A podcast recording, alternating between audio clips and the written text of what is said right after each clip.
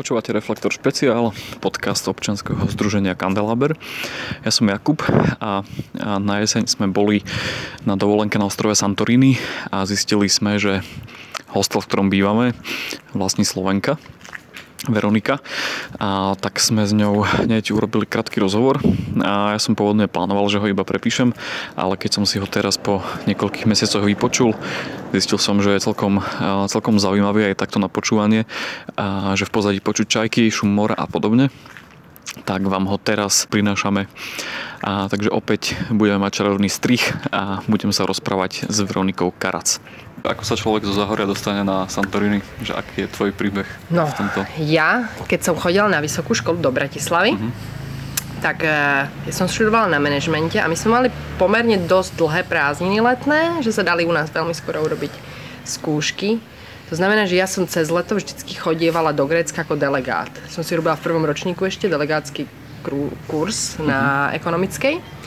A potom som začala vlastne chodiť na také 3,5 mesiaca do Grécka, vždycky do inej oblasti. A v 2005 som spoznala mojho muža. Ale to bol len tak kamarát, jeden z mojich známych on bol, nič viac.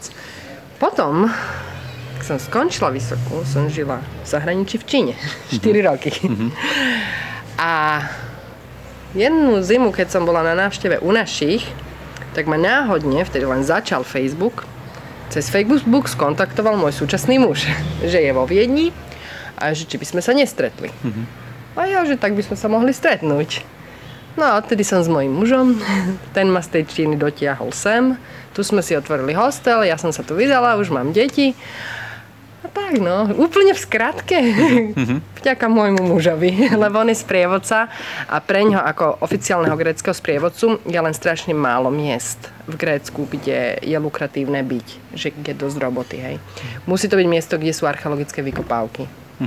Čiže tým, že my tu máme Akrotíry, čo je známa pamiatka, tak on tam hodne sprevádza, robí akože samozrejme výlety po celom ostrove, ale tým, že tých oficiálnych je tu možno 30 alebo 40 len, tých, čo môžu chodiť do toho Akrotíry, tak on je jeden z nich, tak toho tu drží, hej. Čiže ty robíš vlastne v tomto hosteli? A ja mám, no, takže moja práca. Hostel, vlastne môj muž sa stará skôr o také technické veci. V tomto hosteli? Kvázi, čo treba opraviť, namalovanie, taký trošku umelec, každá izba iná, čo tam vidíš, nejaké umelecké artefakty, to je všetko jeho robota, buď to nakúpil niekde na nejakom blšom trhu, alebo to sám vyrobil. Ja sa skôr management, marketing, HR, naberanie ľudí, trénovanie ľudí, ceny, predaj, všetká administratíva, to je moje. A vlastne ten celý beh. Od vlastne počítačového systému až po vyhadzovanie odpadkov. Kedy ja vlastne nosím tie veľké tašky s tými odpadkami, ktoré tam vonku vždycky vidíš, tak ja to raz za deň naberem do auta, vyhodím. Že to je akože moja robota. Čiže vy ste tu vlastne ako keby... My sme tu dvaja my nevlastníme miesto, ale vlastníme biznis. Čiže akože nápad, že aby toto bolo hostel, to bol náš nápad, predtým to bol hotel. My sme to vlastne pretvorili, zrenovovali a vytvorili sme celú tú brand, nazvieme tú celú tú značku Cleveland. Ja, to je zaujímavé. No. A druhá vec, čo ma celkom zaujíma, je, že život na Santorini, že ako to ty vnímaš ako Slovenka? Život... No, je to taký iný život než na Slovensku. Na Slovensku žijeme tak organizovanejšie, robíme od pondelka do piatka, sobota, nedeľa máme voľno, a ak je človek podnikateľ, tak možno, že robí viac, ale stále tam máš vlastne tých 5 dní, kedy sa akože pracuje, 2 dní sú nejakého voľna, chodí sa cez leto na dovolenku, chodí sa cez zimu na dovolenku, chodí sa cez nejaké jarné prázdniny, niekam jesenné prázdniny, že tak, akože ten rok má taký svoj kolobeh. V Grécku sa rok delí na sezónu a mimo sezóny. Keď som sa sem presťahovala pred asi 10 rokmi, sezóna bola nejakých 6 mesiacov a potom 6 mesiacov nič. Tým, že sa nám predĺžuje sezóna, tak tá je teraz už dneska 8 až 9 mesiacov a potom nič. Väčšina ľudí 8 a 9 mesiacov iba robí. Nepoznajú víkendy, nepoznajú dovolenky a potom tie 3 mesiace oddychuje. Ja veľmi s takým ničím nesúhlasím, ja sa snažím robiť víkendy si, že cez víkendy sem nechodím, ani neučím jogu, ani akože ničím sa nezaoberám, nevarím. Mm-hmm. A cez týždeň teda akože aktívne aj chodím sem, aj učím jogu, aj teda decká chodia predsa do školy. Chodíme my, tomu sa strašne všetci čudujú, my chodíme na letnú dovolenku. Odchádzame na 10 dní v auguste, čo je pre 99,9% ľudí tu nepredstaviteľná vec. Ako môžete odísť uprostred sezóny. A čo by som ešte k tomu povedala? No je to taký iný život, hlavne ten kolobeh toho roku je taký iný.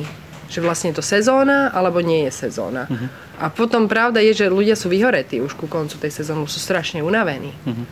A potom cez zimu sa strašne nudia a priberajú. Mm-hmm. Že cez leto sú takí a cez zimu sú takí. Mm-hmm. Ako to tu vlastne vyzerá v zime? Zima. No, väčšina biznisov začne pomaličky zatvárať. Najprv zatvorí sa v Kamári, lebo tam chodia čartrové lety a Európania, čiže keď skončia lety z európskych destinácií, tak Kamári vlastne je dole. A potom postupne, vlastne potom, čo sa pozatvárajú vlastne oblasti pri plážach, tak začnú zatvárať sa v reštaurácie v dedinách. Posledná zatvára IA a FIRA, lebo tam máme veľa čínskej klientely a Indov, ktorí chodia skoro celý rok. Cez zimu, no, z tých nejakých 500 reštaurácií, ktoré máme, sú otvorené možno 5, čo sú otvorené. Čo sa týka počasia, môže tu pršať, môže tu strašne fúkať. Môže tu tak pršať a tým, že tie domy nie sú na to pripravené, tak tu bude zatopené všetko. My sme túto zimu mali, strašne pršalo. Mhm. Asi z tých 9 jaskín, čo máme, 5 bolo pod vodou, konstantne. To bolo strašné. Úteráky sme podkladali, nič nepomáhalo, lebo tu není izolácia spravená. Uh-huh. Celkovo, akože ostrovy nie sú pripravené na zimu. Uh-huh. Aby mal človek bývanie také, že je mu pohodlne aj cez zimu, musí si sám postaviť a musí si tam urobiť tú svoju izoláciu, lebo toto je tu všetko chystané tak, že dojdeš sem na sezónu, cez leto si tu, cez leto to prevádzkuješ, cez zimu to zamkneš, ideš do Aten. Tak funguje väčšina, alebo tak zvykla fungovať väčšina ľudí teraz, ale čím ďalej tým viac ľudí zostáva celý rok tu bývať kvôli tomu, že sa predĺžuje sezóna a nedáva zmysel ľuďom, hlavne keď majú deti, odchádzať niekam. Hej. Čiže tak. Neviem, čo ti ešte k tej zime poviem. Je to tu, no, také osamelé. Mm-hmm. Ale zase osamelé, závisí. Tým, že ja mám deti a chodia do školy, tak máme taký iný okruh známych. To znamená, že ľudia, čo tu sú celý rok, takže ja vlastne ani necítim sa, že som nejaká osamelá, len trochu mi chýba to, že nie sú otvorené, je iba pár obchodov otvorených, nemáš si kam zájsť. Čiže pozeráš sa vlastne na veci, ktoré sú zavreté a je to taký zvláštny pocit. No. Mm-hmm. A cez leto zase naopak, extrém, júl, august, strašne moc ľudí, strašne moc. Mm-hmm. Chodíš na Slovensko? Mm-hmm. Chodíme na Veľkú noc, chodím iba ja s deťmi cez Veľkú noc a potom cez Vianoce chodím a chodí aj môj muž teda. Mm-hmm. Na Veľkú noc už nemôže, lebo už, to už je na sezóna a práve preňho apríl, máj, jún, september, október sú také mesiace, kedy sa hodne sprevádza, lebo je príjemná teplota, chodí aj taká klientela, čo ich viac akože zaujímajú poznávačky. Kdežto júl a august to sú skôr rodiny a moc teplo, čiže vtedy sa moc nesprevádza a potom zimné mesiace je tu málo ľudí. Mm-hmm. Takže 2-krát do roka, áno, na Slovensku. Vieš si predstaviť, že by ste sa vrátili? Nie. Vieš prečo? Lebo môj muž nemal by šancu robiť. Mm-hmm.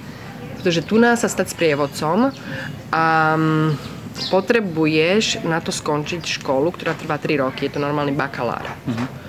Musíš, teda pochodíš po celom Grécku, po všetkých pamiatkách, učia ťa historici, archeológovia a tak ďalej. Není to nárazový kurz ako u nás, lebo krajina má veľa pamiatok, ktoré môže ponúknuť. To znamená, že on by vlastne uplatnenie si nemal ako nájsť. Mm-hmm. To je nedá sa tak rekvalifikovať. Čiže z jedného dôvodu kvôli nemu si neviem predstaviť, že by sme sa presunuli naspäť domov. Viem si predstaviť, ale aj nad tým rozmýšľam, že za pár rokov možno, že sa presťahujeme niekde inde. A viem si predstaviť, že by sme, keď deti už nebudú v škole, alebo budú v škole, ale bez toho, že by nás potrebovali na vysokej, viem si predstaviť, že by sme cez zimu boli na Slovensku. To si viem predstaviť. Ale že sa tam presťahujem teraz v tomto aktívnom veku, neviem si to predstaviť hlavne z tej stránky tej technickej a pracovnej, čo sa týka môjho muža. Asi tak. Pre seba by som to vedela predstaviť. Aj pre deti. Moje deti by chceli ísť. Lebo im chýba, akože starí rodičia im chýbajú. No.